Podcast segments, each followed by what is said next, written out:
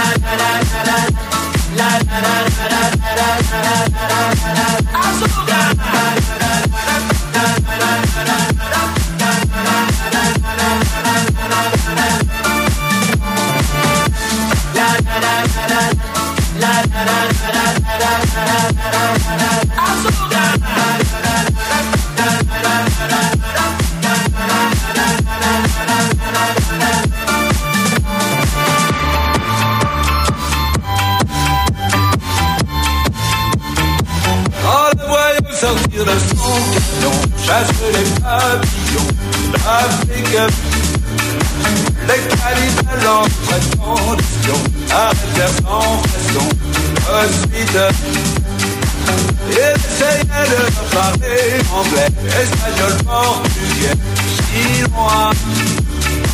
Mais en voyant leur mâchoire qui souffrait, ils se mirent à hurler de froid.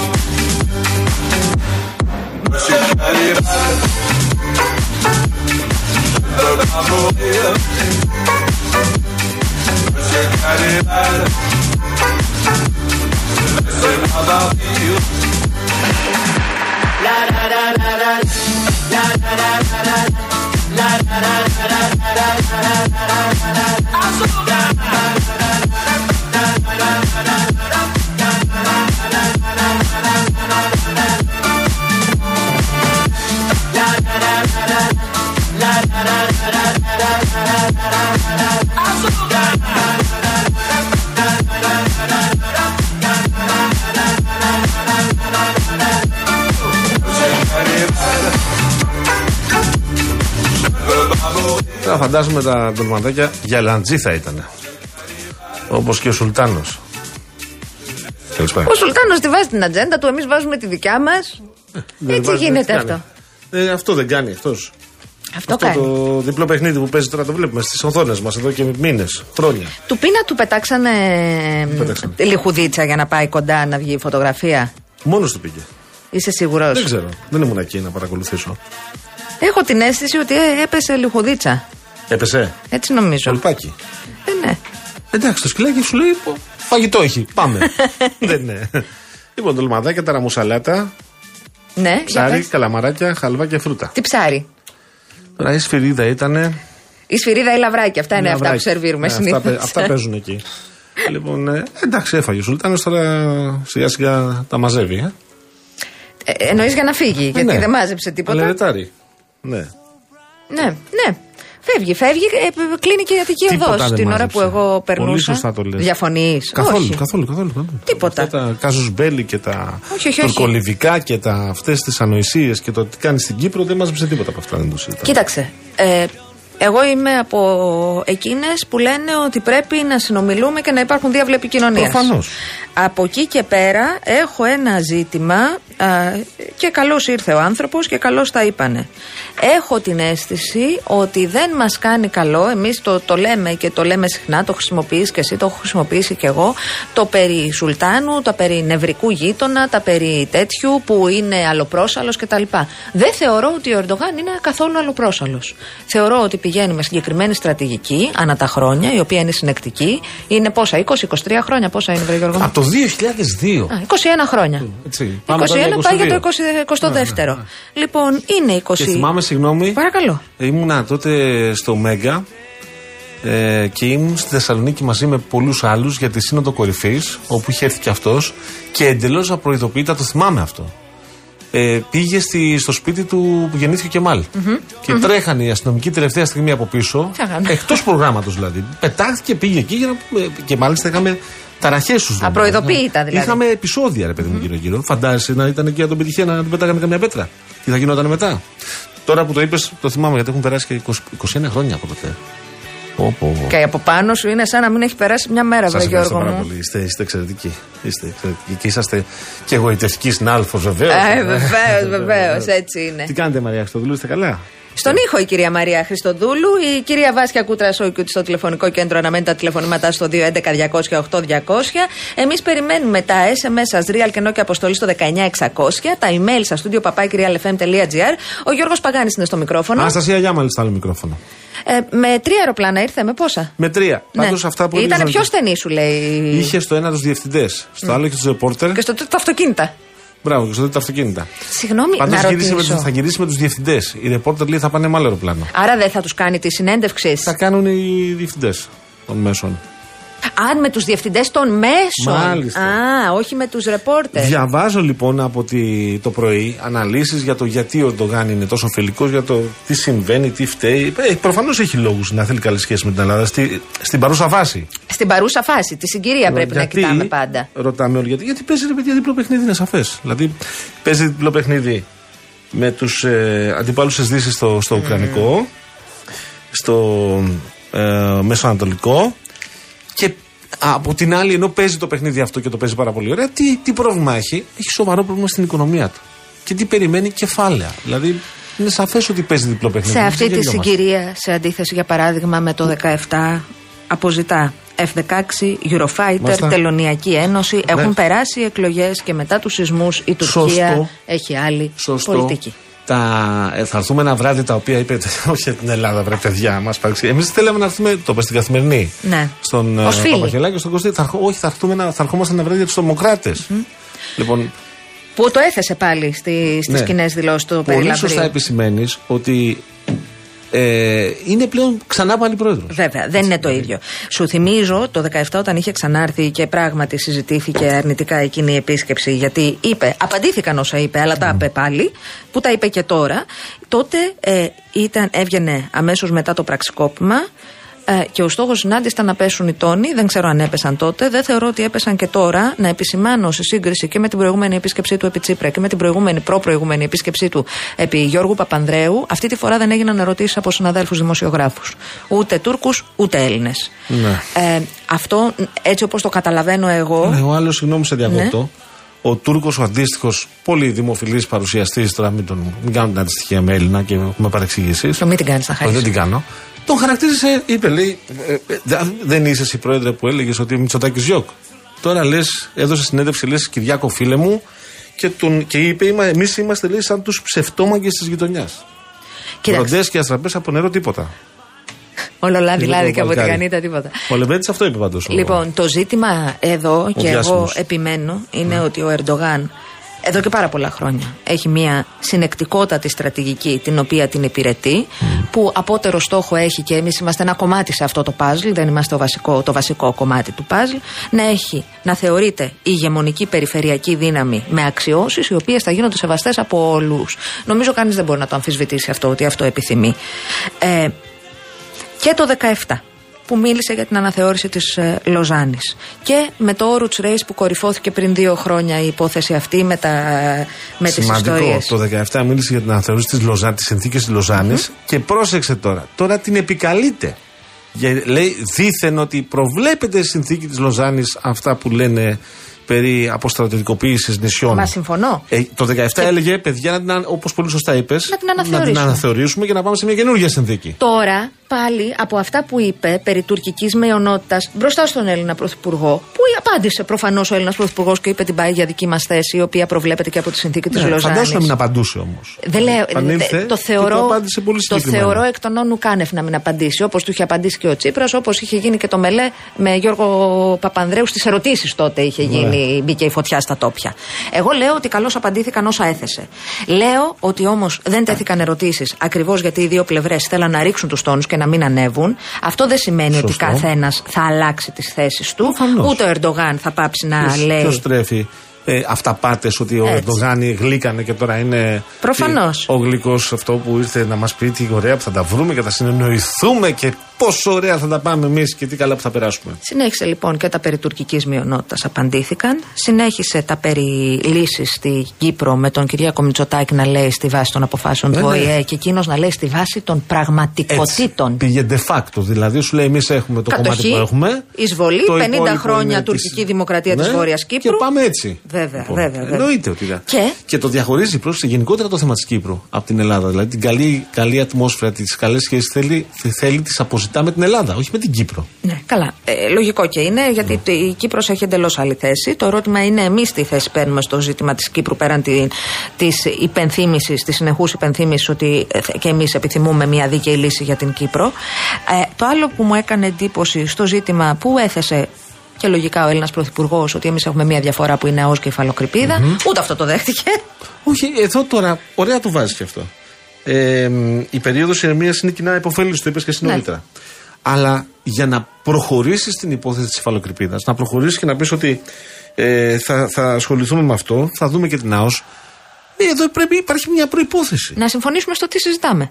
Δηλαδή μου καταπατάει η Άγκυρα ξεκάθαρα το διεθνές δίκαιο στην υπόθεση Κύπρου και της Ανατολικής Μεσογείου. Αν, αν συνεχίζεται αυτό, όπως πολύ σωστά είπες στην αρχή της εκπομπής, πώς λοιπόν θα συμφωνήσεις να πας να συζητήσεις για την υφαλοκρηπίδα και την ΑΟΣ; Στο, στο συμπέρασμα, εγώ λέω ότι καλώς ήρθε, δεν το συζητάω, έτσι. Από εκεί και πέρα εμ, ε, ε, έχω ερωτήματα, δηλαδή πέραν από την ε, πρόσκληση ε, σε τι άλλο συνέβαλε και την ανάγκη να διατηρούνται οι διάβλοι επικοινωνίας ανοιχτή, τι άλλο κερδίσαμε από το ε, σημερινό; Ε, είναι Αυτό πολύ. πάντως, συγγνώμη σε διακόπτω, από ό,τι καταλαβαίνω διαβάζοντας, είχε οι βάσεις για, αυτή- για αυτό που γίνεται σήμερα είχαν μπει στο Βίλνιο. Στο Βίλνιους, βέβαια, βέβαια. Και, Όπου- και σε χαμηλό επίπεδο Και σε γίνονταν χαμηλό επίπεδο. συναντήσεις επί συναντήσεων με τους γενικούς γραμματείς των Υπουργείων, με, το, με όλα αυτά που υπεγράφησαν. 15 συμφωνίες και μνημόνια υπέγραψαν Ναι. Ελλάδα και Τουρκία, έτσι. Ε, με ευρεία εγκάμα, ε, γκάμα αυτό κλάδων, που τους τουρισμός, ενδιέφερε ενέργεια, πολύ εμπόριο, έρευνα, παιδεία, μεταφορές. Ήταν το θέμα της βίζας. Οι Τούρκοι το θέλουν πάρα Να πολύ μπορούν να σημαντικό. έρχονται. Και είναι πολύ σημαντικό για αυτούς, διότι υπάρχουν νησιά στα οποία πηγαίνουν και, είχαν, πο- και έχουν πολύ μεγάλες δυσκολίες. Το... Αν ρωτήσετε στα νησιά αυτά, θα σου πούνε εμείς τους θέλουμε, διότι είναι πολύ μεγάλο κομμάτι της πελατείας μας. βέβαια. Και δεν είναι μόνο του καλοκαιριού, είναι όλο το χρόνο. Αναφέρομαι στη Λέσβο, στη Χίο, στη Λίμνο, στη Σάμο, στη Λέρο, στην Κάλυμνο, στη Ρόδο, στην Κό, στη Σίμη και στο Καστελόριζο. Εδώ οι Τούρκοι θα μπορούν πλέον να, έχουν, να παίρνουν βίζα 7 ημερών με 12 μήνη ισχύ, η οποία θα τους στοιχίζει 60 ευρώ. Δηλαδή θα μπορούν να έρχονται μέσα σε ένα χρόνο για 7 μέρες κάθε φορά που θα έρχονται. Αυτή είναι η συμφωνία. Λοιπόν, είναι προφανές ότι εδώ έχει. Εγώ καταλαβαίνω ότι ε, έχει ερωτηθεί η Ευρωπαϊκή Ένωση η οποία ε, συμφώνησε. Ε, θα μου πεις, εμείς τι κάνουμε όταν πηγαίνουμε εκεί πέρα; Νομίζω ότι είναι. ε, έχω χρόνια εγώ να πάω στην, ε, στην Τουρκία. Τελευταία φορά το 2016. Αλλά δεν θυμάμαι να είχα ιδιαίτερη δυσκολία. Βεβαίως είναι αλλιώς όταν έχεις μια χώρα εκτός Ευρωπαϊκής Ένωσης. Εκτός Σέγγεν είναι οι συνθήκες είναι και οι διαδικασίες διαφορετικές. Και αυτό το ικανοποίησε. Α ελπίσουμε ότι τα εννοεί αυτά που είπε Αναστασία.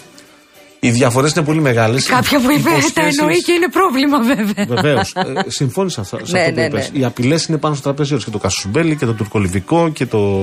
Οι χάρτες, οι περίεργοι που έχουν το Καστελόριζο που είναι εξαφανισμένο και την Κρήτη επίσης την πιάνουν από εκεί που θέλουν αυτοί για να κάνουν τη δουλειά τους.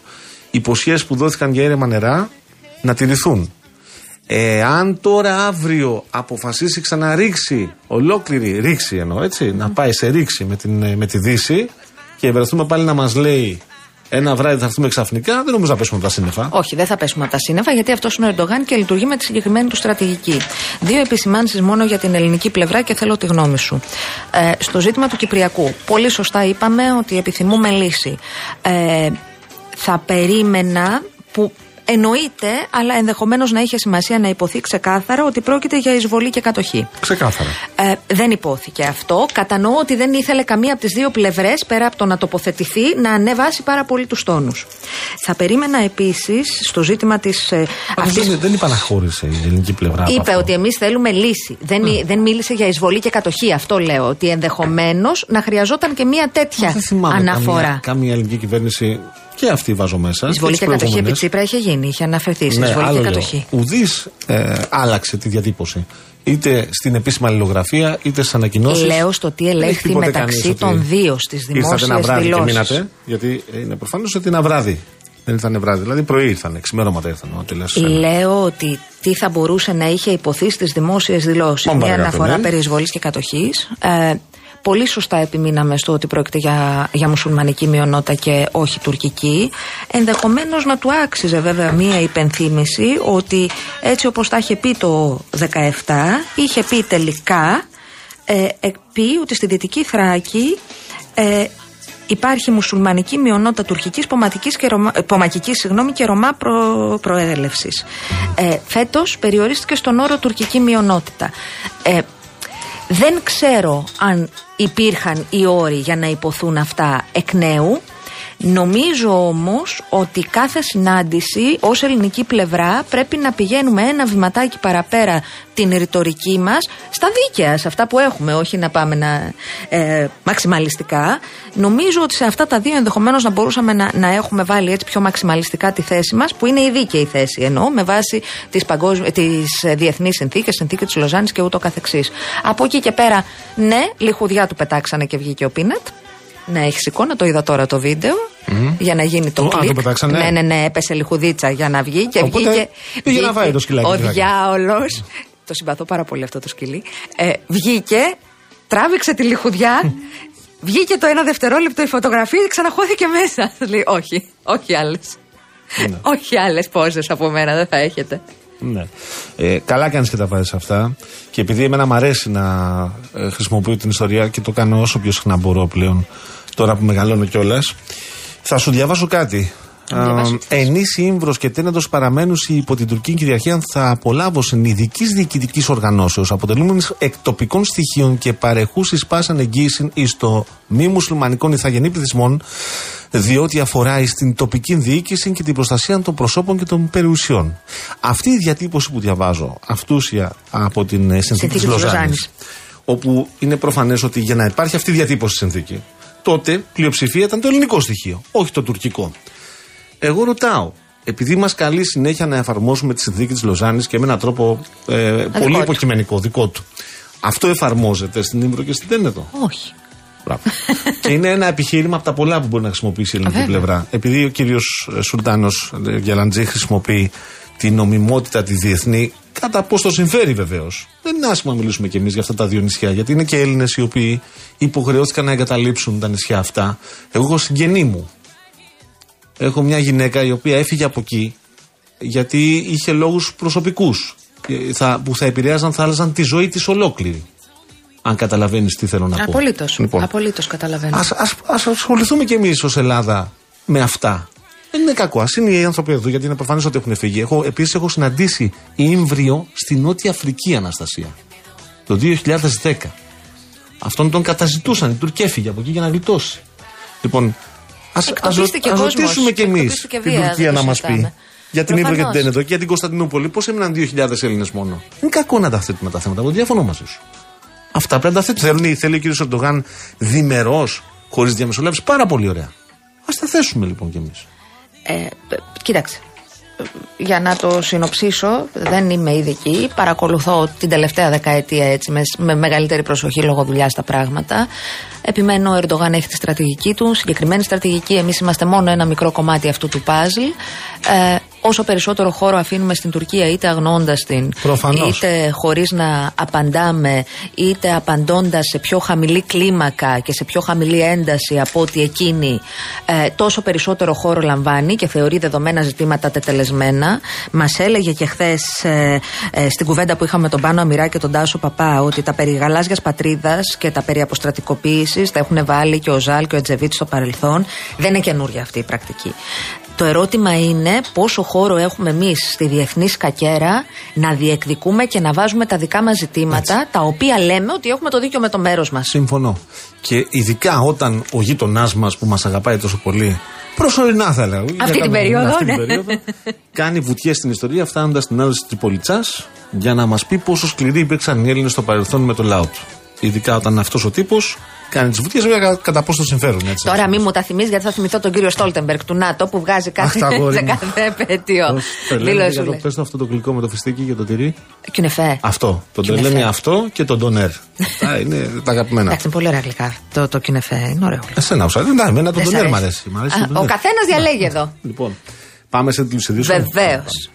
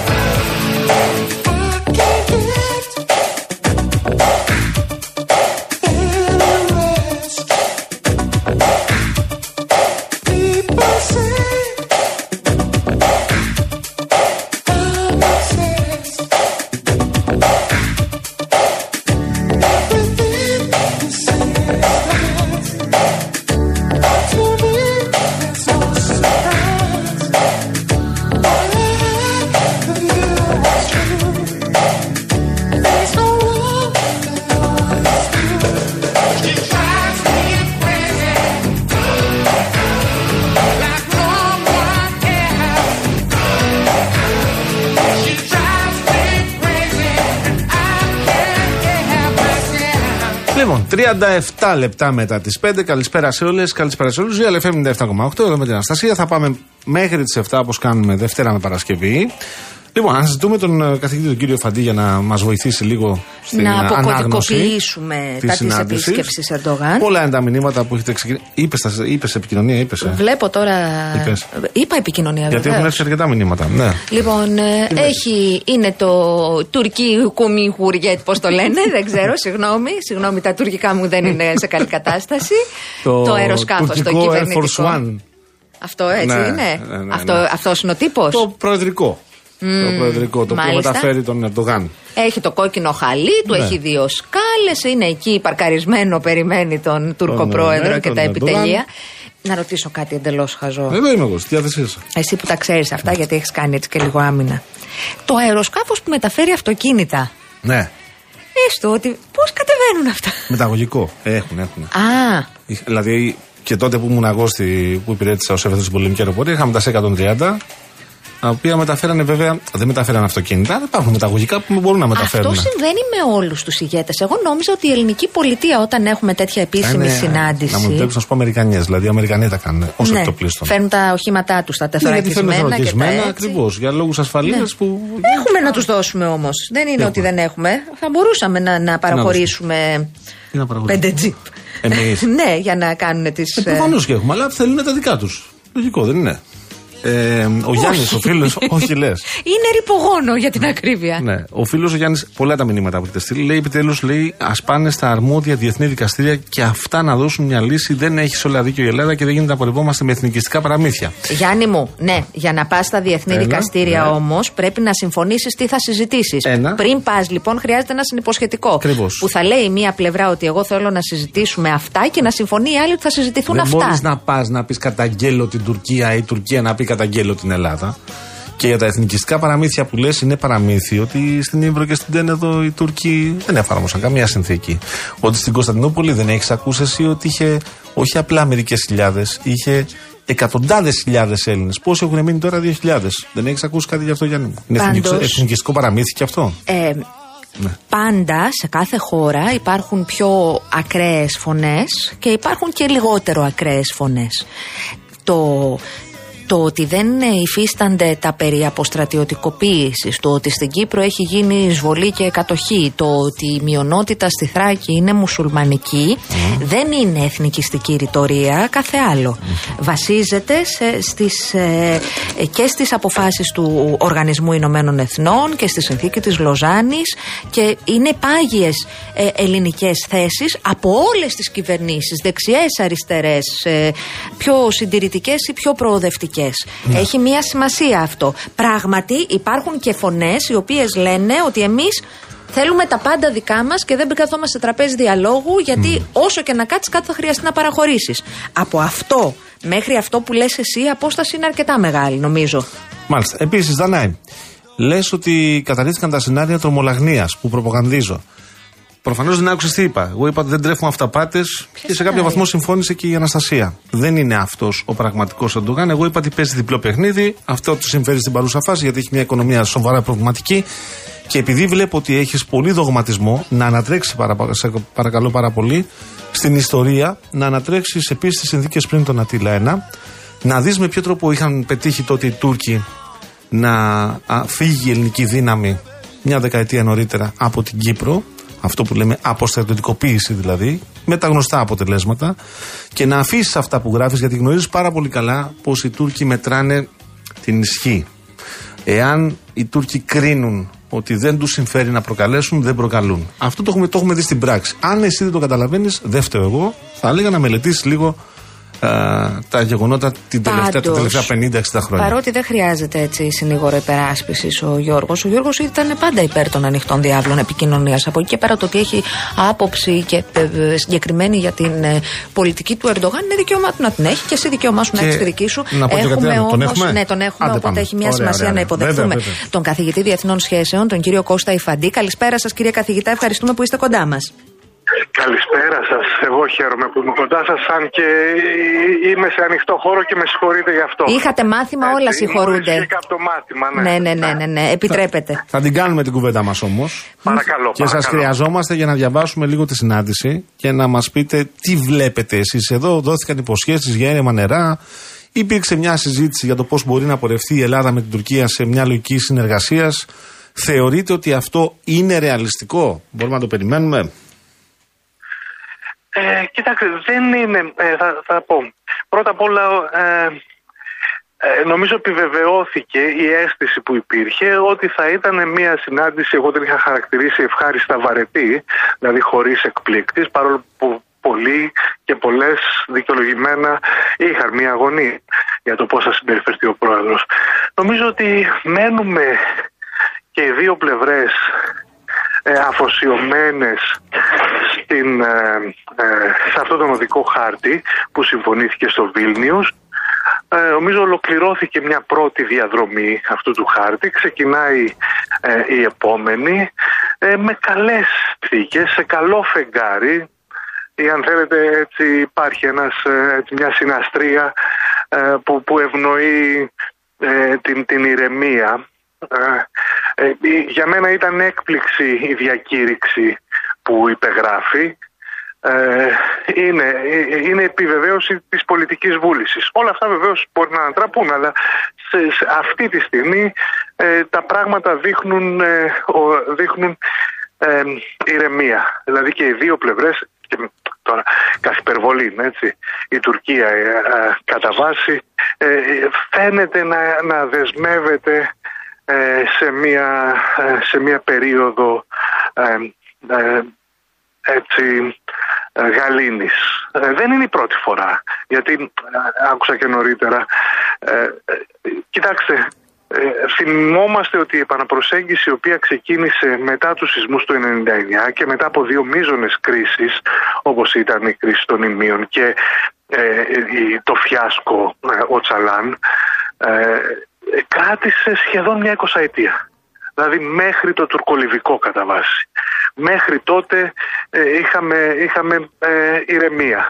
Ε, δεν έλειπαν ε, βεβαίως οι δεν έλειπαν οι παραβάσεις, οι παραβιάσεις, η κλασική τουρκική ε, συμπεριφορά, αλλά αποφύγαμε κρίσεις ε, για, για περίπου 20 χρόνια. Άρα υπάρχει μια προσδοκία ότι μπορεί να μπαίνουμε σε μια τέτοια περίοδο. Δεν ξέρω πόσο θα κρατήσει, αλλά το μεγάλο στοίχημα είναι πλέον, κατά την ταπεινή μου άποψη, ότι πρέπει να δούμε ε, εάν μπορούμε να μπούμε σε μια, σε μια, στην επόμενη φάση. Δηλαδή σε μια, μια προσπάθεια αναζήτησης ουσιαστικών ε, έτσι, διευθετήσεων ε, στις διαφωνίες μας. Ε, Να επιμείνω λίγο σε αυτό, επιτρέψτε μου. Βλέποντας Ναι. το κείμενο της διακήρυξης που λέτε ότι σας εξέπληξε ευχάριστα, μιλώ για τη διακήρυξη που υπεγράφει περί σχέσεων φιλίας και καλής γειτονίας, στο σημείο ΟΠ1α λέει τα μέρη συμφωνούν να συμμετέχουν σε συνεχείς επικοδομητικές και ουσιαστικές διαβουλεύσεις με βάση τους ακόλουθους πυλώνες. Α. Ναι. Πολιτικός διάλογος σε θέματα αμοιβαίου συμφέροντος και δύο διερευνητικές διαβουλευτικές συνομιλίες. Θέλω να σας ρωτήσω, αυτό συνεπάγεται με κάποιο τύπου ε, de facto αναβάθμιση σε πολιτική διαπραγμάτευση ή δεν είναι αυτό και εγώ δεν καταλαβαίνω ακριβώς τι διαβάζω; Όχι, δεν είναι. Ε, κοιτάξτε, ο πολιτικός διάλογος έχει συμφωνηθεί, όπως είπαμε, ε, από το, σχεδόν από το, ε, μετά το βιλνιους Μετά την, ε, την, ε, ε, δηλαδή οι τρεις διαστάσεις, οι οποίες περιγράφονται στο κείμενο. Έτσι, ο πολιτικός διάλογος, η θετική ατζέντα και τα μέτρα οικοδόμησης εμπιστοσύνης. Τα δύο τελευταία ε, ας τα πούμε χαμηλής πολιτικής παρόλο που εγώ νομίζω ότι είναι, είναι σημαντική η θετική ατζέντα όχι για, καν- για- όχι θα μας λύσει τα προβλήματα γιατί, αλλά γιατί δεν έχουμε εδώ και τόσες δεκαετίες εξαιτίας της καχυποψίας δεν έχουμε οικοδομήσει, δεν έχουμε σωρεύσει ένα κεφάλαιο ε, συνεργασίας ε, με την, ε, με την Τουρκία που με- να μεταφράζεται εμπορικά, οικονομικά, πολιτιστικά. Ε, η τεχν- η- τα μέτρα οικοδόμησης εμπιστοσύνης είναι μια τεχνική διαδικασία που στόχο έχει την αποφυγή μη σκόπιμης κλιμάκωσης ε, και ο πολιτικός διάλογος ο οποίος είναι, είναι η ουσία των προβλημάτων και, στην οποί- και στον οποίο είμαστε και, και εμείς, εμείς ε, να μπορώ να μιλήσω για μας, ε, είμαστε ε, επιφυλακτικοί. Ναι. Και ίσως καλά κάνουμε και είμαστε επιφυλακτικοί. σω κύριε καθηγητά είμαστε επιφυλακτικοί και θέλω να σας ρωτήσω αν αυτή η διακήρυξη παράγει νομικά αποτελέσματα. σω είμαστε επιφυλακτικοί Όχι, γιατί όχι, στην όχι. κρίση του καλοκαιριού του 20 και το 22, το 23 μάλλον μέχρι την, ε, το σεισμό το φωνικό που χτύπησε την Ανατολία, οι Τούρκοι δεν σήκωναν τα τηλέφωνα. Δηλαδή προκαλούσαν και δεν ε, συνεννοούνταν για τίποτα. Ούτε για το Ακριβώς. προσφυγικό, ούτε για οτιδήποτε άλλο. Νομίζω ότι αυτό δείχνει ότι δεν δεσμεύονται από διακηρύξεις και από de facto συμφωνίες. Με πας στο Κοιτάξτε. επόμενο ερώτημα, γιατί ε, ακριβώς σε αυτό Το που σας γράφει λέει. ρητά, το ναι, γράφει ρητά η στο συμφωνία. ΟΠ2 τα μέρη δεσμεύονται να Ναι, ναι. απέχουν από κάθε δήλωση, πρωτοβουλία ή ενέργεια που θα μπορούσε να υπονομεύσει να απαξιώσει το γράμμα και το πνεύμα αυτής της διακήρυξης ή να θέσει σε κίνδυνο τη διατήρηση της ειρήνης και τη σταθερότητα στην περιοχή του. Έτσι όπως το καταλαβαίνω εγώ που απλά καλύπτω το θέμα, σημαίνει ότι δεν θα κάνουν παραβιάσεις, ότι δεν θα κάνουν αυτές τις προβληματικές δηλώσεις που κάνουν. Μέχρι να αποφασίσουν να κάνουν. Αυτό. Μπορεί να σημαίνει όμως Αυτό. και ότι εμείς θα πρέπει να αποστρατιωτικοποιήσουμε νησιά, για παράδειγμα; Όχι βέβαια, Α. όχι βέβαια, όχι βέβαια. Και πρώτα απ' όλα ε, να, να πούμε εδώ ότι υπάρχει ε, για το ζήτημα της δεσμευτικότητας της διακήρυξης υπάρχει ρητή αναφορά ότι δεν είναι νομικά δεσμευτική, δεν παράγει δηλαδή νομικά. Είναι μια πολιτική, ε, μια πολιτική διακήρυξη, παράγει πολιτική ή μάλλον ε, εδράζεται σε, στην εκπεφρασμένη πολιτική βούληση ε, να, να προσπαθήσουμε να βρούμε κοινούς τόπους, ε, αλλά μέχρι, ε, μέχρι εκεί.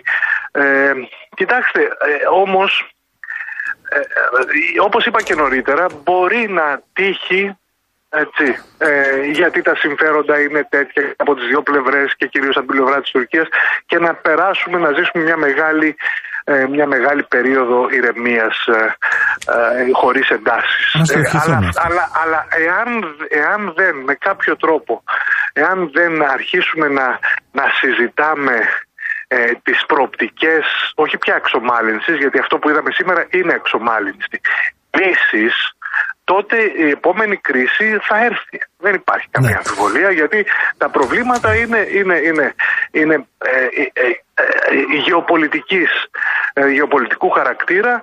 Η Τουρκία θα συνεχίσει να έχει φιλοδοξίες μεγάλης δύναμης και, και αυτόνομης ε, στρατηγικά παρουσίας οπότε αυτό νομοτελειακά θα μας φέρει αντιμέτωπους ε, ε, και αντιμέτωπες κάποια στιγμή. Στην, στην υπέρβαση του χρόνου που έχουμε κάνει, γιατί πρέπει να πάμε σε διάλειμμα εδώ και λίγα λεπτά, να προσπαθήσω να ρωτήσω και να, αν μπορείτε να μας δώσετε μια σύντομη απάντηση.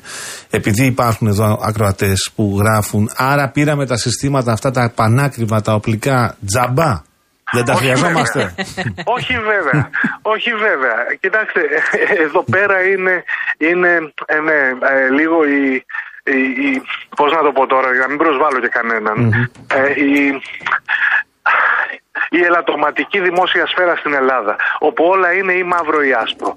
Έτσι, ο, ο, ο- ε, εδώ και δεκαετίες ο πυλώνα, οι πυλώνες της ελληνικής στρατηγικής είναι, είναι δύο. Η- Από τη μία πλευρά είναι η αποτροπή, η οποία προϋποθέτει ισχυρές ένοπλες δυνάμεις, στο, στο βαθμό που έχουμε τη, δυνα- την οικονομική δυνατότητα βεβαίως, και από την άλλη πλευρά είναι η, η, η, η εκπεφρασμένη άποψη από την δεκαετία του 70 να λύσουμε τα προβλήματα με την Τουρκία. Στο πλαίσιο του διεθνούς δικαίου, με προϋποθέσεις, ό- όλα αυτά τα οποία συ- συνιστούν της ελληνι- την ελληνική ε, πάγια θέση.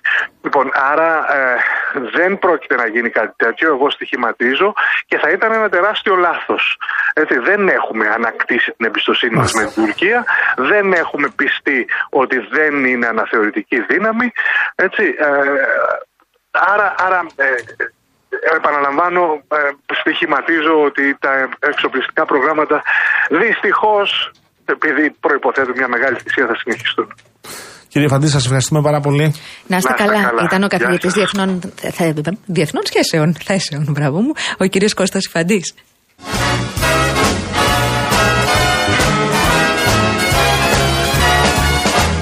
You better watch out. You better not cry. You better not pout. I'm telling you why. Santa Claus is coming to town. He's making a list, checking it twice. He's gonna find out who's naughty and Πριν πεις το, τη διαφημιστική τέτοια, που θα πάμε σε Τη διαφημιστική τέτοια, ναι. Ε, την αναφορά, να πω στον Αλκέτα ότι συμφωνώ μαζί σου. Εγώ να ξέρεις, είμαι απέναντι στον, ενδοτη- στον ενδοτισμό από όπου και αν προέρχεται. Ένα, δύο. Σε ευχαριστώ πάρα πολύ για το σχολείο σου. Το λέω γιατί συχνά ερχόμαστε με τον Αλκέτα σε κόντρα. Θα θυμάσαι βεβαίως από τις κόντρες μας και τα εμβόλια και τα λοιπά, την πανδημία, έτσι. Έτσι. Το θυμάσαι, Αλκέτας, λέω. βέβαια. Αλκέτας δύναμη. Να είσαι καλά, Α, Αλκέτα. Θέλω να μπω σε, ένα, σε διαφημιστικό περιβάλλον, φίλες μου και φίλοι, και θέλω να περάσουμε στα νέα της ε, Αττικής Οδού.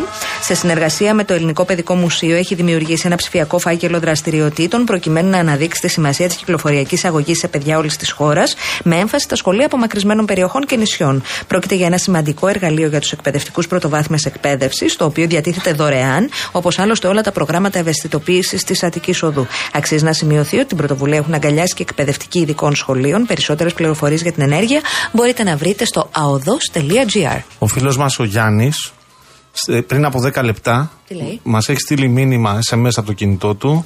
Το ότι δεν μπορούμε να γυρίσουμε από μαρούσι σπίτι μας στην κλειφάτα δεν ενοχλεί κανέναν. Είναι δυνατόν; Είναι προφανές ότι τα μέτρα. Το έστειλε το, το μήνυμα 6 παρά 20 το έστειλε. Είναι προφανές ότι γίνεται χαμός με τα μέτρα για τον Ερντογάν. Ναι, ο οποίος ε, επίσης ε, ε, δεν ξέρω τώρα αν ακούνε οι αρμόδιοι ε, Real FM που μάλλον ακούνε. Αυτό έτσι δεν γίνεται πουθενά. Κάθε φορά όποιος έρχεται με όποια κυβέρνηση, είτε είναι η Μέρκελ, είτε είναι ο Ερντογάν, είτε Κακός είναι χαμός. ο Ομπάμα, είτε είναι δεν ξέρω εγώ ποιος, δεν είναι δυνατόν να μην μπορείς να πας από και προς το σπίτι σου. Ελένη Κατσαμπέκη, δελτίο ειδήσεων. Good, so be good, for goodness sake. Oh, you better watch out.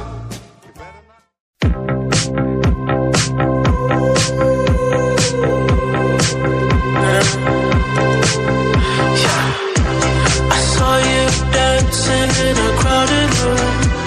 You look so happy when I'm not with you. But then you saw me, caught you by surprise. A single teardrop falling from your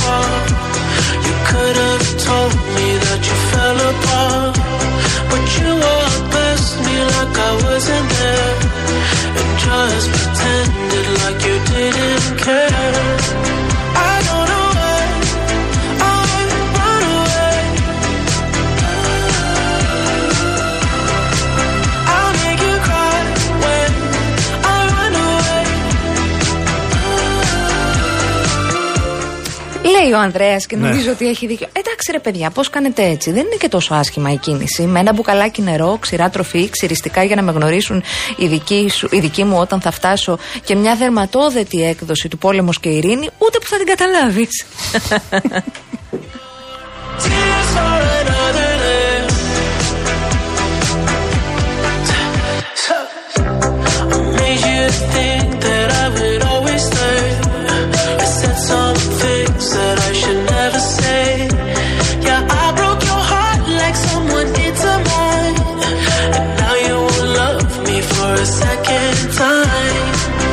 Λοιπόν, 8 λεπτά μετά τις 6 δεύτερη ώρα εκπομπής. Καλησπέρα σε όλες. Καλησπέρα σε όλους. Ε, ευχόμαστε το ταχύτερο δυνατό να φτάσετε στον προορισμό σας. Αν είναι στο σπίτι σας, υποθέτω και αυτό λένε οι πληροφορίες ότι σταδιακά επιστρέφει, επιστρέφουν στην κυκλοφορία οι δρόμοι οι οποίοι αποκλείστηκαν για να φτάσει ο Τούρκος πρόεδρος στο αεροδρόμιο και να αποχωρήσει. Πάμε τώρα να ανοίξουμε την ε, συζήτησή μας με τον ε, κύριο Κόλια, τον πρόεδρο, τον απερχόμενο πρόεδρο του Οικονομικού Επιμελητηρίου Ελλάδος Έχουμε και εκ εκλογές νέου τώρα. υποψήφιο ακριβώς. Καλησπέρα σας. Καλησπέρα σας, πρόεδρε. Καλησπέρα και ευχαριστώ πολύ για την επικοινωνία. Εμείς εμείς ευχαριστώ, σας ευχαριστούμε. Πότε έχετε εκλογές κύριε Κόλια; Έχουμε την Κυριακή. Την Α, επόμενη μάλιστα. Σε όλη την Κυριακή. Ελλάδα.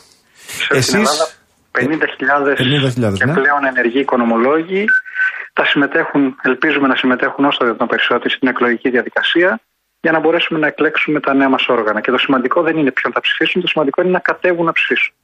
Απορία τώρα. Ε, για να ψηφίσει κανείς, αν δεν κάνω λάθος, πρέπει απλά να έχει πτυχίο Οικονομικού Πανεπιστημίου, σωστά; Ακριβώς, όπως όλοι οι επιστημονικοί φορείς, τα μέλη μας είναι αυτοί που έχουν τον απαιτούμενο ακαδημαϊκό τίτλο, δηλαδή πτυχίο οικονομικής κατεύθυνσης. Και γιατί έχει σημασία να έρθουν να ψηφίσουν κύριε Κόλια. Γιατί όταν εκλέγουμε τα όργανα μας, σε οποιοδήποτε επίπεδο και αν βρίσκεται αυτό, είτε είναι σε περιφερειακά τμήματα που έχουμε 16 σε όλη, σε όλη την Ελλάδα, που και αυτά εκλέγουν τις περιφερειακές τους διοικήσεις, είτε είναι στο πανελλαδικό μας όργανο των 200 μελών, είναι οι άνθρωποι που θα τους εκπροσωπούν για τα επόμενα τέσσερα χρόνια, αυτοί που θα παλεύουν για τα συμφέροντά τους, αυτοί που θα παλεύουν για να, αναδείξουν, να αναδείξουν ακόμα περισσότερο το οικονομικό επιμελητήριο ως τον θεσμοθετημένο σύμβουλο της πολιτείας για τα θέματα της οικονομίας, με προτάσεις που πρέπει να γίνονται. Άρα θεωρώ ότι όσο καλύτερη είναι η εκπροσώπηση, τόσο καλύτερα θα πάει και ο θεσμός, τόσο καλύτερες θα είναι και οι προτάσεις που θα κάνει για να είναι ωφέλιμο στην κοινωνία και στην πολιτεία. Επομένως, το στίχημα για την επόμενη θητεία ποιο είναι, κύριε Κολιά. Το στίχημα για την επόμενη θητεία είναι αυτό που ξεκινήσαμε πριν αρκετά χρόνια στο Οικονομικό Επιμελητήριο. Πλέον είμαι και αρκετά χρόνια πρόεδρος εδώ. Να καταφέρουμε να θεσμοθετήσουμε όσο το δυνατόν περισσότερα επαγγέλματα, δηλαδή να περιχαράξουμε αυτό που λέμε να δώσουμε τη δυνατότητα στους οικονομολόγους να έχει βάρος η υπογραφή τους. Ξέρετε, πριν από πολλά χρόνια το επάγγελμα του λογιστή φοροτεχνικού δεν ήταν θεσμοθετημένο. Θεσμοθετήθηκε, μπήκαν κανόνες, δικαιώματα και υποχρεώσεις και είναι αυτό που βλέπουμε σήμερα. Γιατί είναι ένα σημαντικό επάγγελμα με την έννοια ότι είναι ο θεματοφύλακας των δημοσίων εσόδων ο λογιστής και η υπογραφή του. Το ίδιο κάναμε πρόσφατα Βέβαια, η πολιτεία, η πολιτεία τους εμπιστεύεται. Δηλαδή, είναι σαφές ότι χωρίς χωρίς το δικό σας το, τη δική σας τη δουλειά, χωρίς το δικό σας το ρόλο, είναι πολύ δύσκολο έτσι, να, να γνωρίζει τι συμβαίνει. Ε, θα Είναι ήταν έτσι ακριβώς τρελή αυτό. εικόνα που θα και είχαμε. όχι απλά τους, και όχι απλά τους εμπιστεύεται, αλλά μέσα σε όλη αυτή την περίοδο από την πανδημία και μετά σηκώσαν ένα τεράστιο βάρος ευθυνών πάνω τους γιατί μετατέθηκαν πολλές εργασίες από το κεντρικό κράτος όπως λέμε μέσω των πλατφορμών στους λογιστές για να εκπροσωπήσουν τους πελάτες τους, τις επιχειρήσεις που τους είχαν ανάγκη περισσότερο από ποτέ σε όλη αυτή την περίοδο και τα ανταπεξήλθαν με τον καλύτερο δυνατό βαθμό και έχει αναγνωριστεί από όλους αυτό. Αυτό οφείλεται εν πολλής και αυτό που λέω ότι η προστασία α, του επαγγελματία από το οικονομικό επιμελητήριο οφείλεται και εν πολύ στο οικονομικό επιμελητήριο. Το ίδιο κάναμε πρόσφατα και με τον εσωτερικό ελεγκτή. Ένα επάγγελμα που είναι διαδεδομένο στο εξωτερικό, δεν ήταν υποχρεωτικό στην Ελλάδα. Εμείς θεσμοθετήσαμε το επάγγελμα του εσωτερικού ελεγκτή στον ιδιωτικό τομέα. Προσπαθούμε να το κάνουμε ε, σε όλους πλέον υποχρεωτικό, γιατί έχει μπει στην κεντρική κυβέρνηση και στους Δήμους. Αλλά τώρα προσπαθούμε και στον ιδιωτικό τομέα να κάνουμε το ίδιο, για να μπορεί να έχει αξία και η υπογραφή του εσωτερικού ελεγκτή, γιατί ο εσωτερικός έλεγχος σε οποιαδήποτε μορφή δημόσιας ή ιδιωτικής διοίκησης είναι πολύ σημαντική για να υπάρχει έλεγχος. Μάλιστα. Το ίδιο συμβαίνει με τους ορκωτούς. Έχουμε μία γκάμα μελών που είναι στο οικονομικό επιμελητήριο και προσπαθούμε αυτή την γκάμα των επαγγελμάτων να την ανοίξουμε ακόμα περισσότερο. Δεν μπορεί, για παράδειγμα, μελετητής να υποβάλλεται μάλλον οποιαδήποτε πρόταση χρηματοδότησης από οποιοδήποτε χρηματοδοτικό εργαλείο και να μην συνοδεύεται από την υπογραφή του οικονομολόγου. Γιατί έχουμε περιπτώσεις σήμερα που για να υποβληθεί τέτοια πρόταση δεν υπάρχει κανένα προαπαιτούμενο. Μπορεί να την υπογράψει οποιοδήποτε. Εμείς είμαστε στη συνεννόηση και έχουμε καταφέρει να καταθέσουμε ολοκληρωμένη πρόταση και για αυτό, για να, θεσμοθε- για να θεσμοθετηθεί και το επάγγελμα του οικονομολόγου μελετητή. Είναι και αυτό πολύ σημαντικό. Και πολλά άλλα επαγγέλματα τα οποία προσπαθούμε από- με τη σειρά μας και εμείς να δώσουμε αξία στην υπογραφή των μελών μας. Είναι απολύτως κατανοητό αυτό που λέτε και μ, προσωπικά το, το, το, το, το κατανοώ και το βρίσκω σαφές από την ε, άλλη, χωρίς να διαφωνώ με αυτό που λέτε. Πάρα πολλοί κόσμος πλέον χρειάζεται λογιστή για να κάνει λογίστρια, για να κάνει τις δουλειές του. Εμείς, για παράδειγμα, καταθέτουμε ως δημοσιογράφοι πόθεν έσχες. Δεν είναι απλό, χρειαζόμαστε βοήθεια. Υπάρχει ένα ζήτημα. Εγώ βλέπω μια μεγάλη διαφορά στα, στο κόστος, στη χρέωση δηλαδή. Ο Παγάνης χρεώνει χ για αυτήν την ε, δουλειά, ο Ιγιάμαλη χρεώνει χ συν 40%.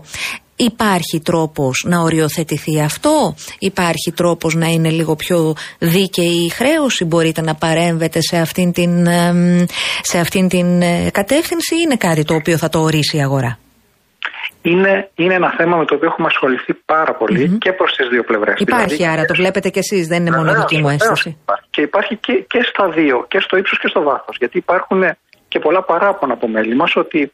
Χαλάνε υπάρχουν την πιάτσα εργασίες άλλοι. Που χρεώνουν, που χρεώνουν πάρα πολύ λίγα, που είναι αντιστρόφω ανάλογα με τη δουλειά την οποία προσφέρει ο λογιστής σε μια επιχειρηση Δεν μπορεί δηλαδή να βλέπουμε πινακίδες που να διαφημίζουν λογιστικό γραφείο που προσφέρει λογιστικές υπηρεσίες σε οποιασδήποτε μορφής εταιρείας 50 ευρώ το μήνα. Είναι και αυτό παράδοξο. Εμείς λοιπόν έχουμε προσπαθήσει να, να, να οριοθετήσουμε και το πάνω αλλά και το κάτω άκρο. Αλλά αυτό δεν γίνεται πλέον. Δηλαδή, ε, για να το πω απλά, η Επιτροπή Ανταγωνισμού δεν επιτρέπει πλέον ούτε κατώτατα ούτε ανώτατα όρια. Είναι αντίθετο με τους ευρωπαϊκούς κανόνες από την Ευρωπαϊκή Επιτροπή Ανταγωνισμού και δεν υπάρχει πλέον για κανένα απολύτως επάγγελμα, όχι μόνο για τον λογιστή και τον οικονομολόγο. Κλείνοντας ένα μήνυμα στους συναδέλφους σας, στι συναδέλφους σας, που έχουν σκοπό να μην έρθουν να ψηφίσουν την Κυριακή. Αυτό το μήνυμα θέλω να δώσω σε όλους. Είναι πολύ σημαντικό να εκλέξουμε τα όργανά μας και να υπάρχει μεγάλη εκπροσώπηση ε, στα όργανά μας. Είναι πολύ σημαντικό να κατέβει ο κόσμος να ψηφίσει όσο το δυνατόν περισσότερο. Και αν κρίνουν ότι το έργο που κάναμε όλη αυτή την τετραετία που μας πέρασε, αλλά και την δεκαετή δική μου προπηρεσία στο Οικονομικό Επιμελητήριο ως πρόεδρος, είναι σημαντικό να μας ψηφίσουν. Αλλιώς να ψηφίσουν όποιον θεωρούν αυτοί ότι θα κάνει καλύτερη δουλειά στο Επιμελητήριο, αλλά να κατέβουν όλοι να ψηφίσουν. Ο απερχόμενος πρόεδρος του Οικονομικού Επιμελητηρίου Ελλάδος, ο κύριος Κώστας Κόλλια, και υποψήφιος βεβαίως. Εκ νέου, βέβαια. Κύριε Κόλλια, ευχαριστούμε πάρα πολύ. θερμά. Καλή επιτυχία. Να είστε Σας καλά. ευχαριστώ πάρα πολύ για την επικοινωνία. Να είστε Να καλά. είστε καλά.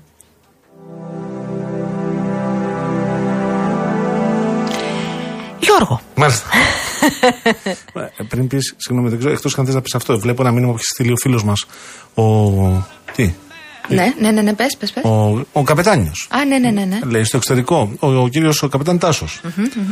Στο εξωτερικό, όταν πάνε αρχικοί κρατών, κλείνουν οι δρόμοι. Δηλαδή στις Βρυξέλλες τι γίνεται; Μένουν σχεδόν μόνιμα στα σπίτια τους οι κάτοικοι ή πόσο υπαναπτή έχουμε γίνει μόνοι μας; Να πω απλώς επειδή έχει, μου έχει τύχει να βρεθώ στις Βρυξέλλες με αντίστοιχα μέτρα.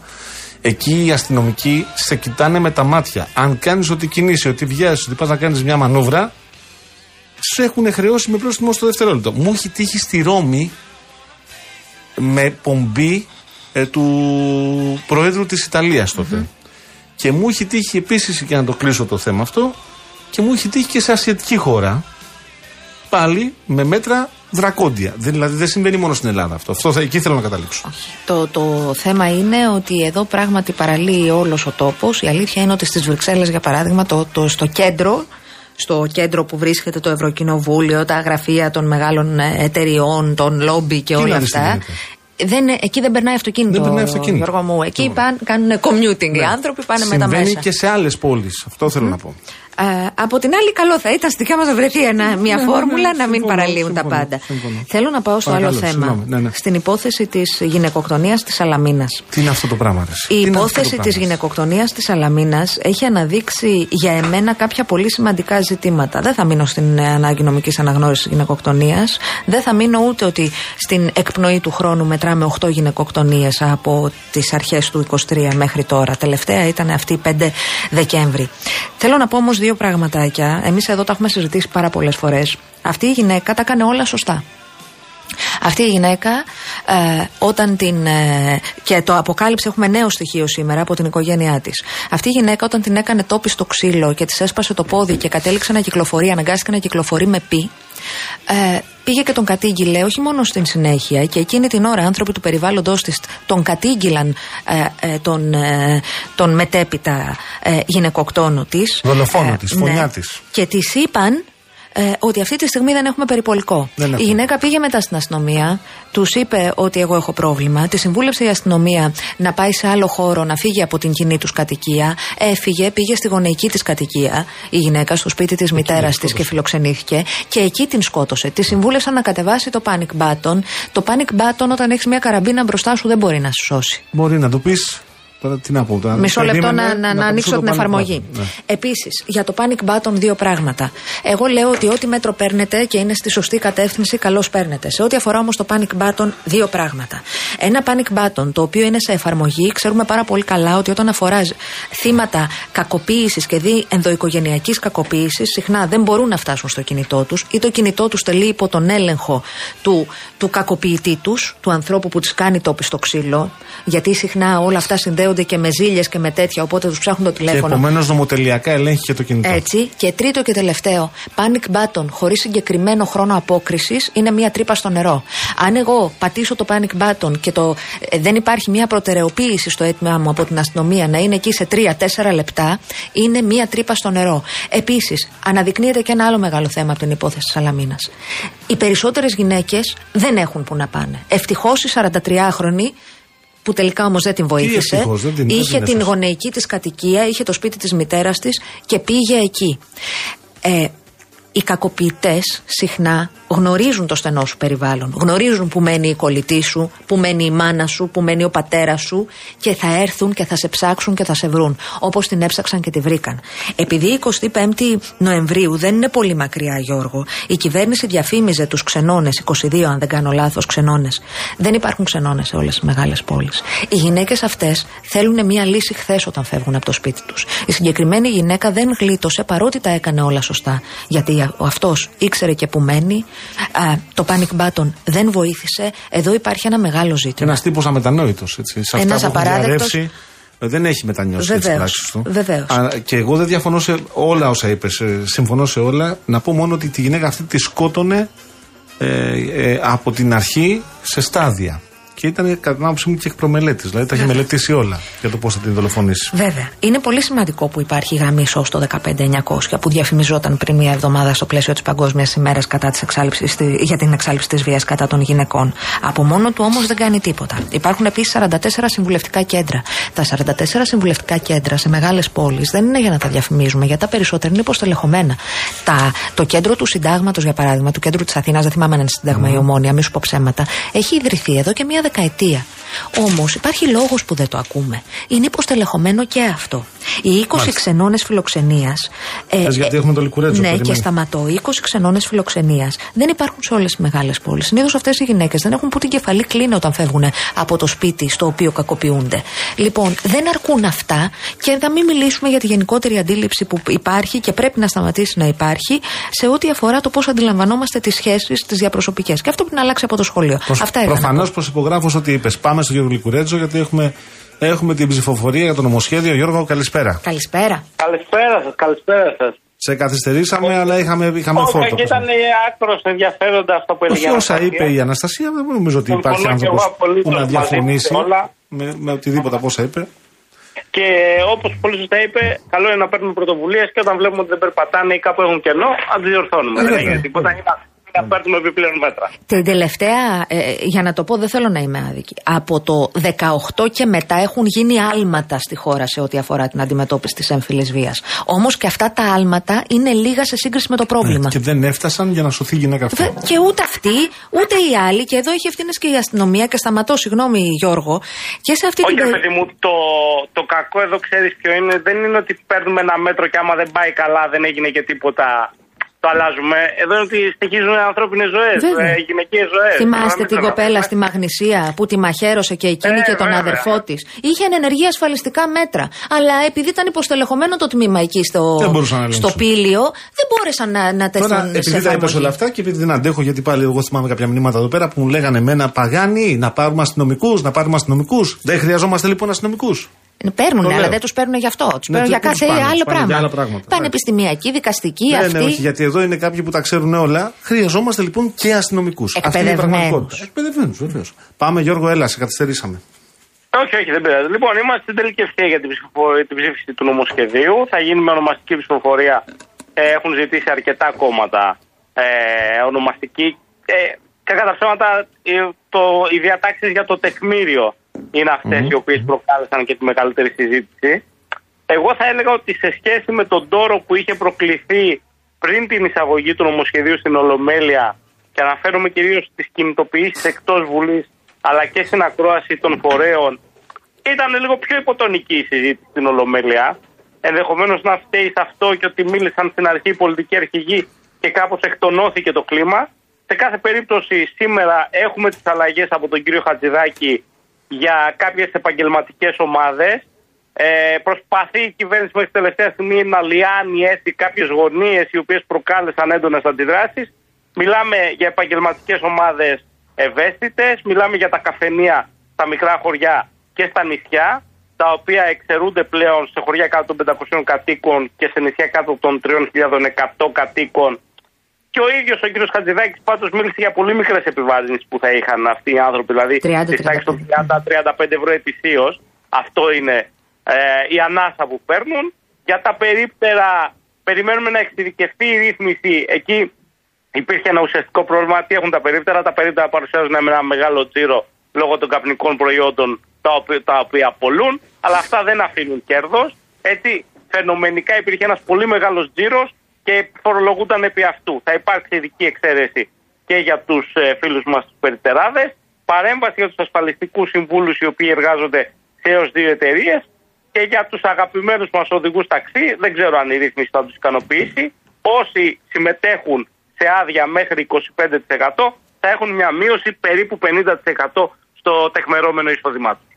Αυτές είναι οι αλλαγε Έχουν κατατεθεί πριν από λίγο και άλλες νομοτεχνικές αλλαγές. Φαντάζομαι ότι οι ειδικοί συνάδελφοι του οικονομικού ρεπορτάζ θα τις εξειδικεύσουν. Σε κάθε περίπτωση πάμε σε μια ψηφοφορία στην οποία φαίνεται ότι θα στηρίξει. Απαιτούνται μόνο την 151, 151 ψήφοι. Ναι, επί των ε, παρόντων δεν Μια είναι. χαρά περνάει. Περνάει. Αέρα. Ναι, ναι, ναι. Όπως και πολλά άλλα νομοσχέδια, δεν χρειάζεται η κυβέρνηση τη στήριξη άλλων. Φαίνεται ότι τουλάχιστον στο σύνολό τους, εντάξει, υπάρχουν κάποιες διατάξεις οι οποίες μπορεί να υπερψηφιστούν και από άλλα κόμματα, αλλά οι σημαντικές διατάξεις φαίνεται ότι θα περάσουν μόνο με τη θετική ψήφο των βουλευτών της Νέας Δημοκρατίας. Γιώργο, να σε ευχαριστήσουμε πάρα πάρα πάρα Εγώ πολύ. σας Γεια ευχαριστώ. σου, Τζόρτζ, Καλή ευχαριστούμε συνέχεια. πολύ. Να Σε είσαι καθυστερήσαμε και όλα ζητάμε συγγνώμη. One, two.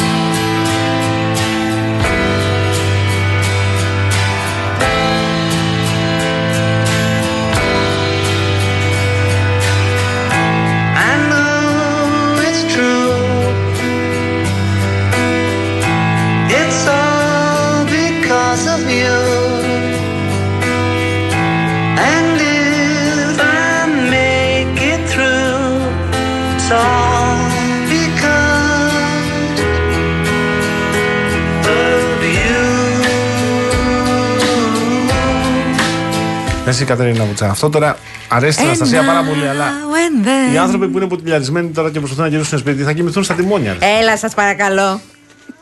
Δεν εκτιμάτε Beatles. Τι Beatles, ψηφιακοί Beatles. Ο Πολ Μακάρτε μια χαρά ζει και βασιλεύει. Ναι. Και ο Ρίγκο. Αυτοί οι δύο. Εντάξει, να κάνεις. Εντάξει. Ζει ο Ρικό. Δεν ζει. Δεν ξέρω. Τον, τον, τον, τον ανάστησα, για κάτσε να δω. Δεν το βλέπεις. Ρίγκο, Να μην Σταρ, αρχίσουμε μισό εδώ λεπτό, πέρα. μισό λεπτό, μην αρχίσει. Τις κατάρες και τα, αυτά τα, τα ωραία που γράφετε Ρίγκο. κάποιοι. Σταρ, μουσικός και τραγουδιστής. Για βάλτε ρε παιδί μου. Ζει καλέ ο άνθρωπος, 83 είναι. Α, να είναι ωραία. γερό. Άιντε, τον φάγατε.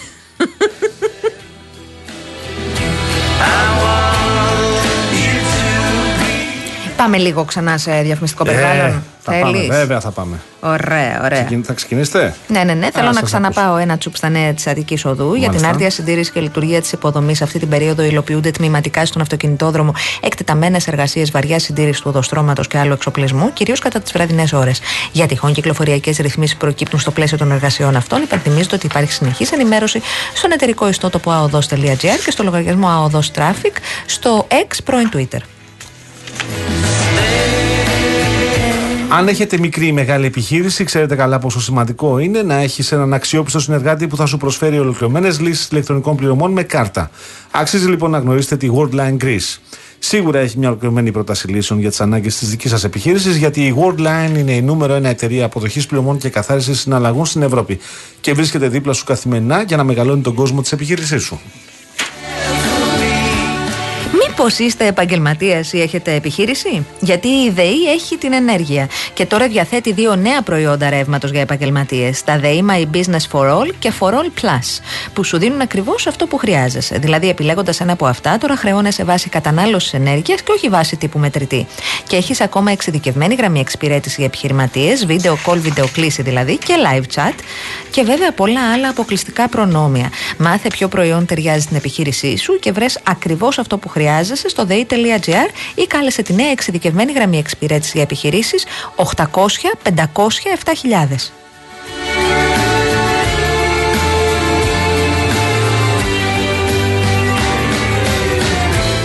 Στο ίδιο περιβάλλον, Αναστασία μου πρέπει να σου πω τέρματα αστεία και εδώ θα ξεκινήσει σιγά σιγά να θυμίζει χειμώνα. Όλοι οι μετεωρολόγοι μιλούν για απότομη πτώση της θερμοκρασίας και θέλουμε, ε, αγαπητοί ακροατές, να είστε προετοιμασμένοι ε, και να εξασφαλίσετε ένα ζεστό σπίτι. Και θα το κάνετε αυτό με πετρέλαιο θέρμανση από τα πρατήρια Shell. Η καλύτερη επιλογή, αν θέλετε να βγείτε κερδισμένοι, γιατί βάζοντας πετρέλαιο θέρμανση από τα πρατήρια Shell, έχετε έως 6% επιστροφή σε κάρτες Εθνικής Τράπεζας και της Τράπεζας Πυραιός, έως 12 άτοκες δόσεις σε όλες τις πιστοτικές κάρτες και διπλάσιους πόντους στην All Smart κάρτα σας. Καλέστε τώρα στο 18880, επαναλαμβάνω 18880 και στο 210 28 52 071 για παραγγελίες εντός Αττικής. Τώρα που ήρθε ο Σταυρακάκης ο φίλος σου, ο δημητρης θέλω να σας πω και στους δύο και στην Κατερίνα Βουτσά. Έρχεται η Real News, να σας μιλήσω για την ύλη της Real News. Εσείς που εμπιστεύεστε τη Real News για την ενημερωσία σας γνωρίζετε ότι έχει αποκλειστικά, έχει συνεντεύξει, έχει αναλύσει και αρθογραφία. Έρχεται με εξαιρετικές προσφορές αυτή την Κυριακή και αυτή την Κυριακή. Η εκδίκηση μιας συναρπαστικής ιστορίας μυστηρίου με ανατρεπτική πλοκή από τη συγγραφέα Σαλίνη Μπόλαντ. Μαζί το περιοδικό Real Taste and Style, η γαλλική πρεσβεία μας ανοίγει τις πύλες της με χριστουγεννιάτικες γκουρμέ γεύσει από 11 διάσημου σεφ. Περιοδικό Ποτέο, απόλυτος οδηγός ομορφιάς και υπέροχα σύνολα για τις χριστουγεννιά... χριστουγεννιάτικες νύχτες. Ακόμη δωρεπιταγή 5 ευρώ από τα σούπερ μάρκετ Bazaar και σκάναρε και κέρδισε στη στιγμή επώνυμες δωρεπιταγές ή μετρητά από το Παντού App. Οι προσφορές Bazaar και Παντού ισχύουν και στην απλή έκδοση την Κυριακή με τη Real News.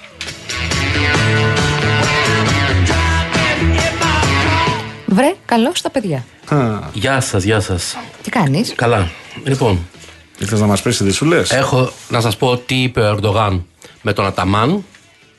Α, γιατί Κάτσε, να, τα, να τα εξηγούμε. Για τον Ερντογάν ξέρει η Αναστασία. Τον Αταμάν θες να της πεις ποιος είναι, γιατί δεν ξέρει. Δεν ξέρει. ο Εργίν Αταμάν είναι ο προπονητής μπάσκετ του Παναθηναϊκού. ε, Ο οποίος ήταν στην πρεσβεία όταν πήγε ο Τούρκος πρόεδρος και είχαν και μια σύντομη στοιχομηθεία.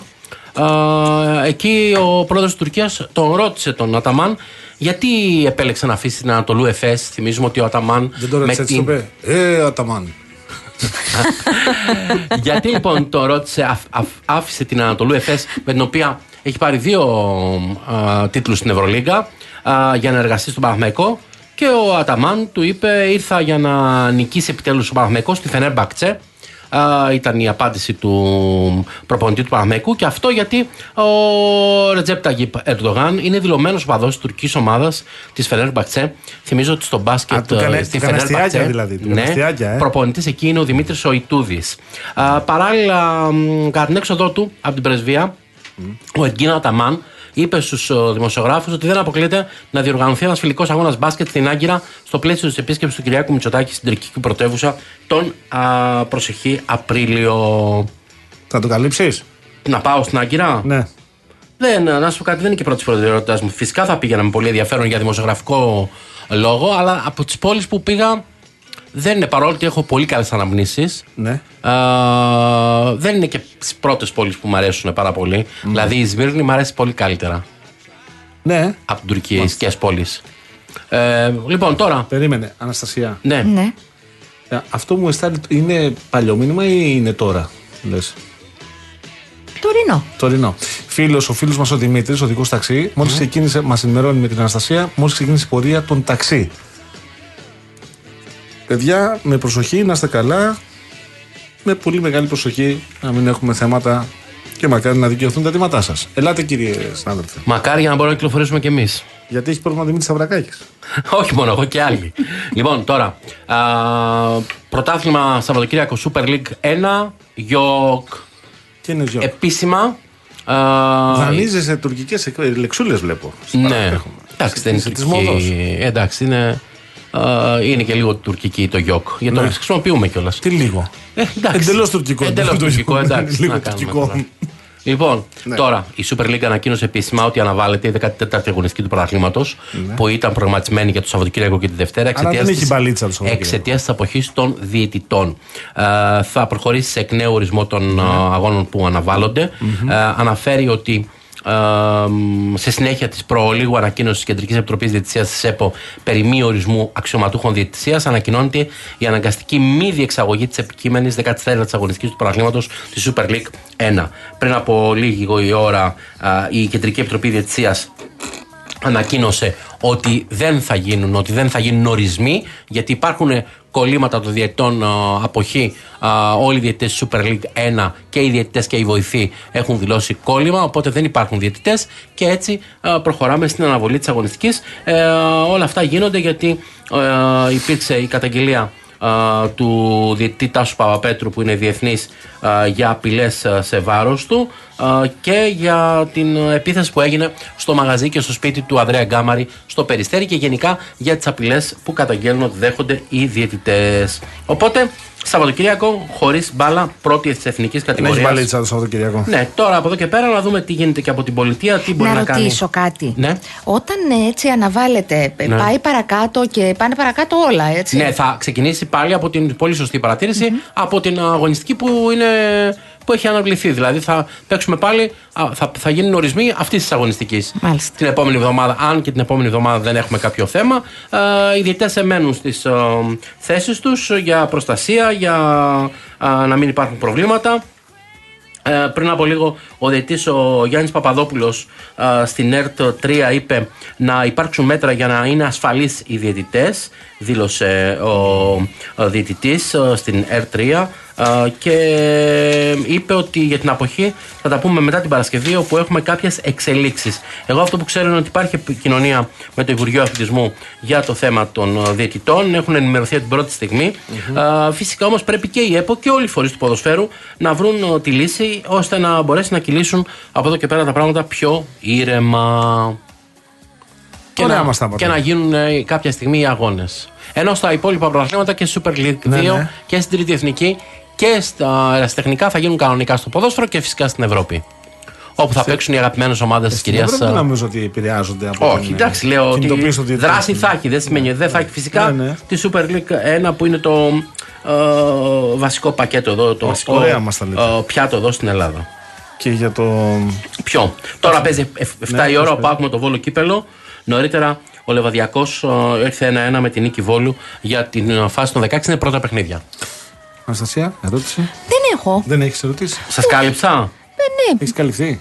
Ε; ναι, παιδιά, δυσκολεύομαι να, να θέσω ερώτημα. Μπάσκετ το βράδυ παίζει ο Α, Παναγιακός ναι. με την Real Madrid που είναι Αταμάν. πρωτοπόρος.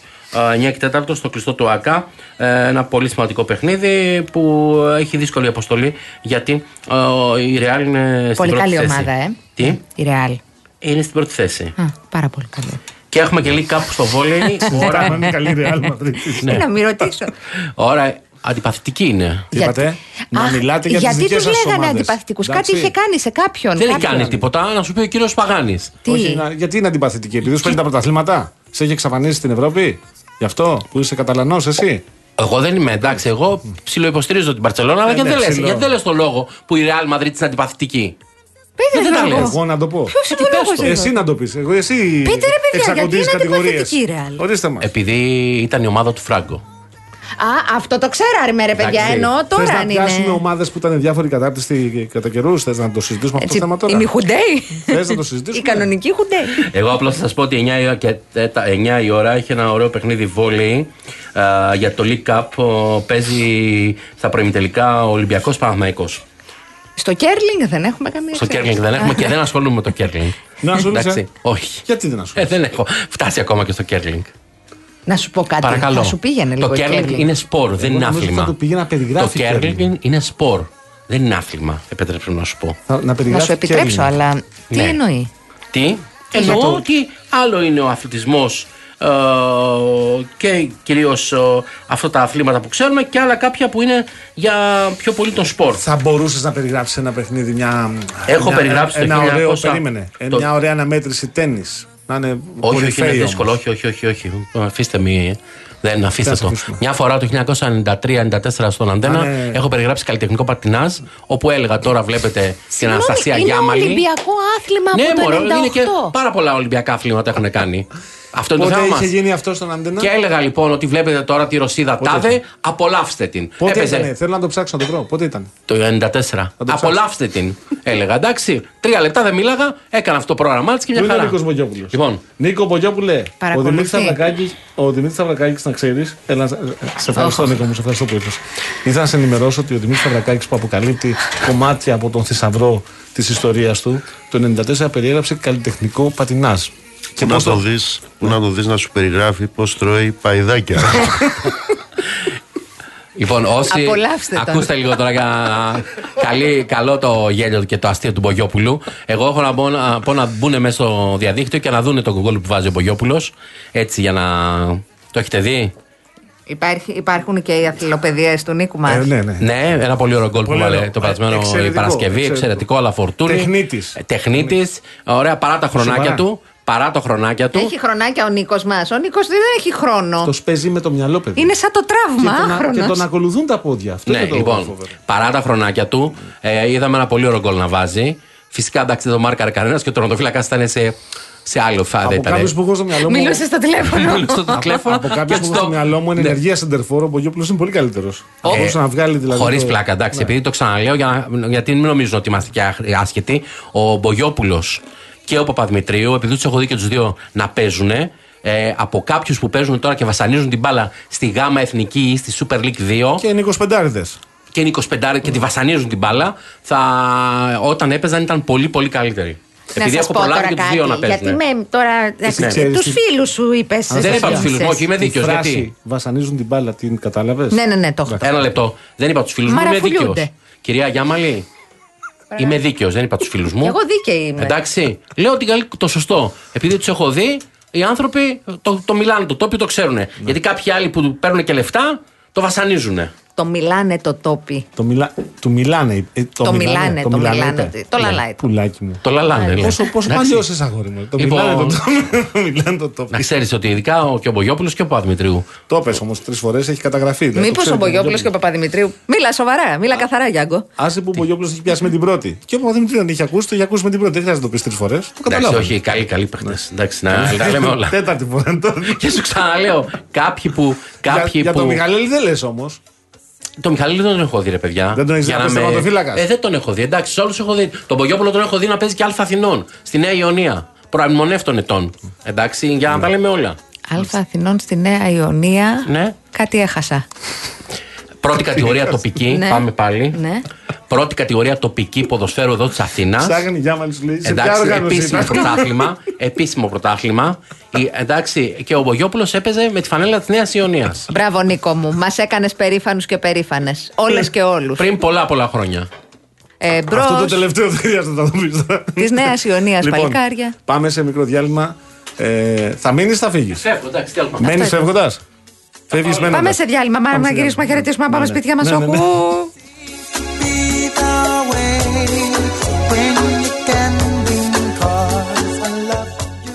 So this is Christmas.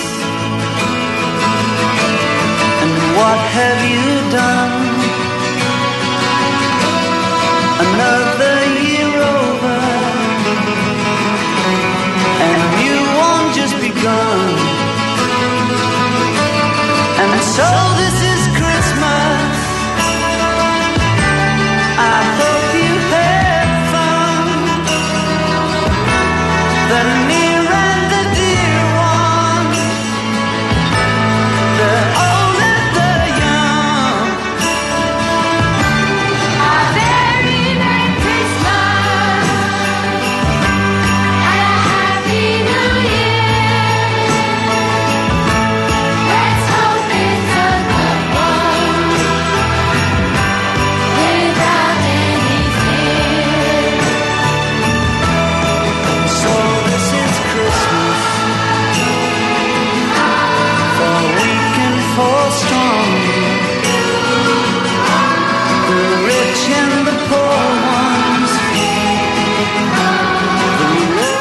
Είναι και καινή ώρα, κύριε Παγάνη. Ναι. Ναι. ήρθε, ήρθε η ώρα να Μάζεψε εκεί τα σημειωματαριάκια σου, Ναι, τα μαζεύω. ακουστικάκια σου, τα Βλέπουμε, γυαλάκια σου, τα φεύγουμε, κινητάκια σου, όλα τα μπλιμπλίκια που κουβαλάς για να κάνουν Πόσα μια κουβαλάω, εκπομπή. ρε, εσύ, τι κουβαλάω; Έτσι, Εκτός από τα γυαλιά δηλαδή. Όχι, κυρίες και κύριοι. Έχει κρεμασμένα τα ακουστικά στο, στο γιακά του. Στο λαιμό. Έχει τα γυαλιά, τα βάζει μία ε, στο πουκάμισο, τα βάζει, τα πετάει κάτω. Αυτά έχουν αντίξει παραδείγματος. Ε, είναι εντυπωσιακό. Ε. Ναι, ναι, ναι. Δεν είναι ενωτερισμό, κανονικά, κλασικά. Δεν μας Κόψε, φέρνει. εγώ έχω σπάσει γυαλιά και ξέρω. Δεν ξέρω Ε, εγώ. μα. Εδώ είμαι. Και στον αέρα. Έχει το σημειωματάριό του, το οποίο πνέει τα λύσια. Ε, τα πνέει. ναι, τα, το στυλό του, δύο κινητά. Ο συνάδελφος ο Γιάννης Κανελάκης, παλιά στο Μέγκα, όταν τον γνώρισα, είχε κάτι σημειωματάρια τα οποία ήταν 35 ετών. Πώς τα κρατούω, εγώ τα χαλάω μέσα σε, σε 6 μήνες έχουν γίνει Γράφεις, φιλελευθερό. γράφεις τε- τα quotes σου που σου αρέσουν. ε, γι' Αυτά, αυτό. ναι, μπράβο. Κοντά μας ήταν ε, η κυρία Κατερίνα Βουτσά, Κατερίνα Βουτσά, Λικητάτη. Η κυρία Βάσια Κούτρα ήταν στο τηλεφωνικό κέντρο. Η κυρία Βουτσά ήταν στο, στον ήχο. Ο κύριος Γιώργος Παγάνης Και ήταν στα στο φρένα. μικρόφωνο. ναι. Η Αναστασία Γιάμαλης στο άλλο μικρόφωνο. Έρχεται Γιάννης Μήτης για δελτίο. Έρχεται Γιάννης Μήτης, Νίκος Μπογιόπουλος μετά. Εσύ τι Μπαλαδόρος. ετοιμάζεις για αύριο, έχεις πει; Πες ναι. το άλλη μία. Θα σας το ξαναπώ. Αύριο, κυρία Βουτσά, εσά θα έχουμε; Α, δεν ξέρεις, θα Ναι, χάσεις. Έχεις ζητήσει ρεπό. Λοιπόν, εγώ αύριο θα κάνω την κόρη μου τη σοσιαλίστρια εδώ. Θα κάνουμε ε, αφιέρωμα στον ελληνικό κινηματογράφο. Θα πιούμε το κατητής μας οι ακροατές και ακροάτριες. Ναι. Τον Παγάνη θα, θα φροντίσω να του, να του εγχειρήσω τίποτα εκεί να, να χαλαρώσει. Ναι, θα ήθελα να Δύο παλαιωμένα τσιπουράκι, αν ρίτσες. υπάρχει. Θα σου φέ... Εγώ θα σου φέρω, θα το πιεις. Όχι. Είδες. Δουλεύω μέχρι αργά αύριο. λοιπόν, αυτή θα είναι η κατάσταση. Θα παρτάρουμε ουέ και αλίμονο. Μη μου στείλει κανείς και καμία. Εδώ ο κόσμος καίγεται για το φορολογικό, για τον Αλλά Ερντογάν, δεν για το τα λέτε, άλλο, δεν για τα το τρίτο. γράφετε. Αλλά δεν τα λέτε. Σας το λέω από τη Δευτέρα θα το κάνουμε αυτό. Δεν με νοιάζει. Μόνο αν γίνει κάτι πάρα πάρα πολύ σοβαρό θα αλλάξουμε θεματολογία και πάλι θα το σκεφτώ πάρα πολύ σοβαρά γιατί έχω βάλει πολύ πόνο σε αυτό το, το αφιέρωμα. Και την επόμενη Παρασκευή πάλι αφιέρωμα. Θα έχουμε, θα δούμε τι. Το νου σας, ερχόμαστε.